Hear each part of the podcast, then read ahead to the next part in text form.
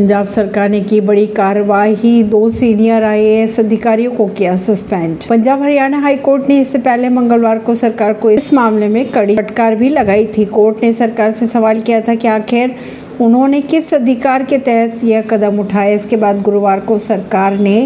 notification वापसी की जानकारी दी थी पंजाब भगवत भगवतमान सरकार ने दो वरिष्ठ आईएएस अधिकारियों पर की बड़ी कार्यवाही सरकार ने दो आईएएस अधिकारियों को किया सस्पेंड खबरों के अनुसार पंचायत विभाग के प्रमुख सचिव और पंचायत विभाग में बतौर निदेशक तैनात गुरप्रीत सिंह खैरा पर गाज गिरी है कहा यह जा रहा है कि पंचायत भंग करने के मामले में किसी टेक्निकल लापरवाही में